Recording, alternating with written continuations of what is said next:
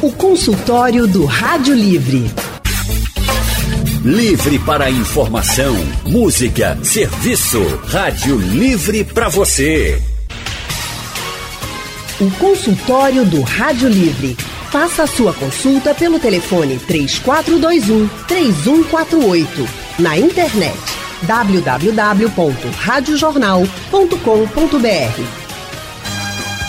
Os agentes comunitários de saúde foram uma das peças fundamentais na redução dos números das doenças transmitidas pelo mosquito Aedes aegypti.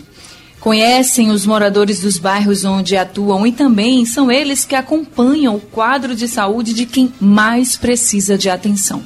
No começo da pandemia, o trabalho deles foi prejudicado e durante esse período de isolamento social, foi preciso repensar as formas de fazer as visitas. Também foi um momento para refletir sobre a importância das unidades básicas de saúde.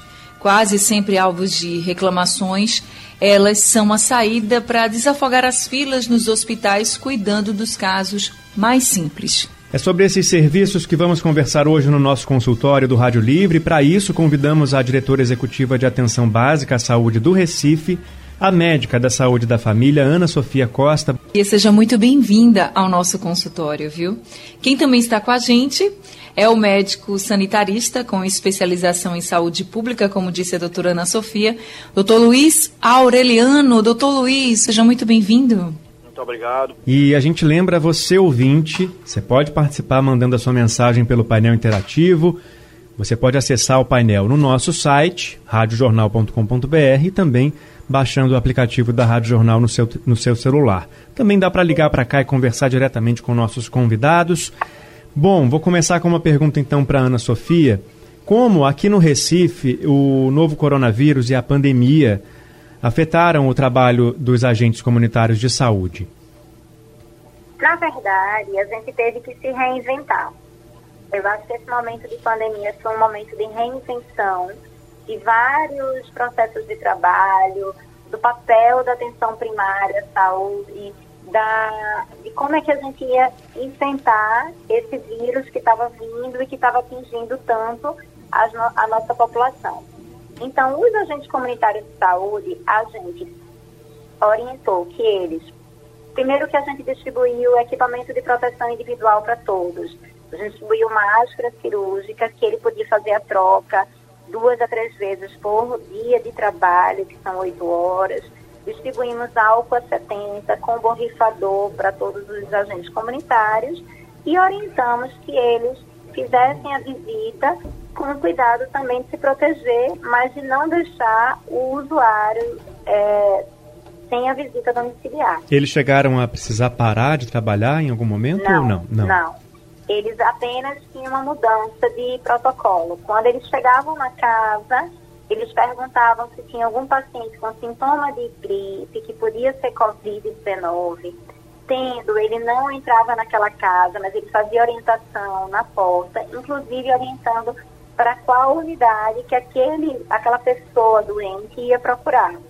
E a gente sempre quis que ele priorizasse gestante, criança de risco, idosos, principalmente os idosos que moram sozinhos, porque aí a gente sabe que já é um público é, prioritário e que a gente tem que ter cuidado, porque é um público de risco para a Covid-19, principalmente os que moram só, mas também os outros idosos que têm família, que a gente fizesse orientação. Assim como também os pacientes com hipertensão, com diabetes, para que a gente não perdesse o contato e com isso a gente não perdesse o controle dessas comorbidades. Anne?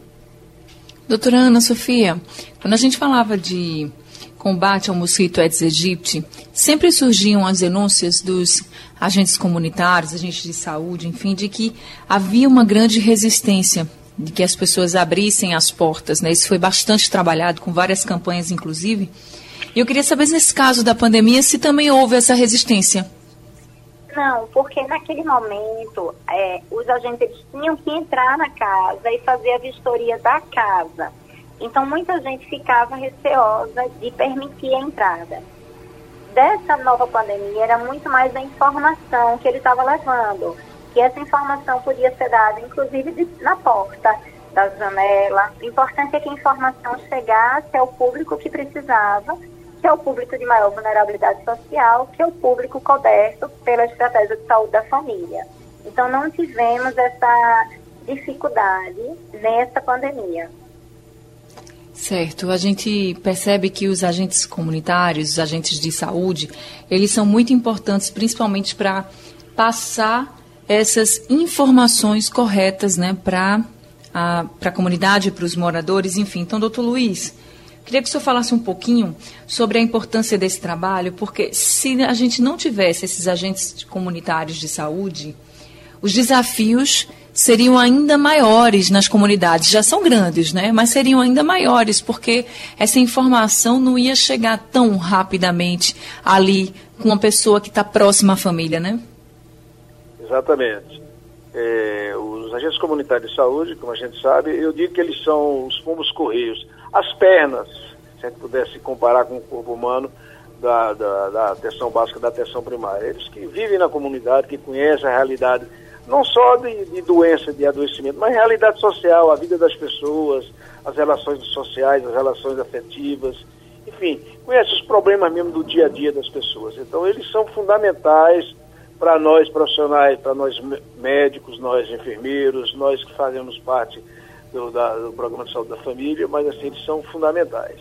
Agora, diferentemente da, das capitais, de Recife, né, como acabou de dizer a, a doutora, é, no, talvez pela desinformação, pelo medo, eu, e, e, uma coisa que eu acho que é fundamental, que é a educação continuada em saúde, que não tem havido.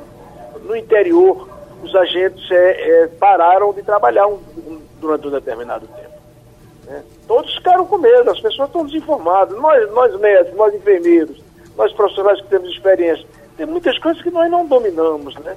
São várias vertentes, são várias. Embora eu, pessoalmente, procuro seguir a, a, as informações é, da, da, da ciência né, por exemplo, em relação a um monte de absurdo que é dito aí pela mídia. Eu, eu só acredito naquilo que está provado, que a ciência comprova, é a minha linha de conduta, como sanitarista que sou. E médico com alguma experiência, com mais de 40 anos de formado. Então, assim, mas assim, é uma coisa que a, a gente ainda não domina tudo. A gente, mesmo nós médicos, nós, eu leio sobre isso todo dia, nós estamos ainda inseguros em algumas condutas. E sem contar que no Brasil, é, infelizmente, está uma barafúdia, né, com as três esferas de governo se desencontrando. O governo federal que devia coordenar esse processo não está fazendo isso. Então, e se também se pensou muito, se, se centrou muito, se priorizou muito a questão da atenção hospitalar. É, então, a gente perdeu muito tempo com isso e a atenção, inclusive a atenção primária está esvaziada. Os, as unidades de saúde, a demanda diminuiu bastante. Eu que tem dia, teve dias que eu atendi em média 40 pacientes ou até mais. Eu faço demanda espontânea, eu acho que a atenção primária é a porta de entrada do sistema e eu não posso marcar cota, só atendo tantos de manhã, tantos da tarde. Se chegar a 40, eu atendo os 40 durante o dia todo. Se chegar a 30, eu aceito 30. Hoje, é, hoje por exemplo, no dia de hoje, eu atendi 18 pessoas. É, então, assim, porque as pessoas estão com medo, estão desinformadas estão desinformados porque não tem segurança. O governo federal faz um discurso, os governos estaduais, cada local tem uma conduta, os municípios às vezes se desencontram até por desencontro político. Então, realmente, a gente faltou coordenação nesse processo, é, as três esferas de governo somarem forças, trabalharem juntas, e a gente às vezes tem que se virar, improvisar, inventar, conversar, e para adquirir a confiança das pessoas. Eu, no, na minha unidade que eu trabalho hoje, eu tive, somente, tive somente até agora três casos confirmados. Se tem uma relação de confiança, acho que a equipe com, com a comunidade, com um pouco mais de 3 mil habitantes que a gente atende, e eles confiam bastante na gente, que a gente tem uma preocupação com eles. Mas, assim, é uma coisa que. E a questão da testagem, que não foi feita. Então, uma série de questões que não foram feitas. Se somasse as três esferas de governo, e esquecesse, claro que tem que dar atenção e cuidar da questão da hospitalar, da UTI, da unidade intensiva. Aqui no Sertão Central, em Serra Talhada, tem um hospital de campanha que era para inaugurar desde março, desde abril, já estamos no final de julho, não foi inaugurado. E, e aqui a gente tem leite improvisado de UTI e as pessoas estão morrendo desassistidas. Infelizmente. É verdade. Doutor, o senhor trabalha em qual unidade de saúde? Eu trabalho em Bom Nome, é município de São José do Belmonte, aqui perto de Serra Talhada. Então conhece bem como é que está a realidade aí do interior, né? Música, esporte, notícia. Rádio Jornal. Rádio Forte.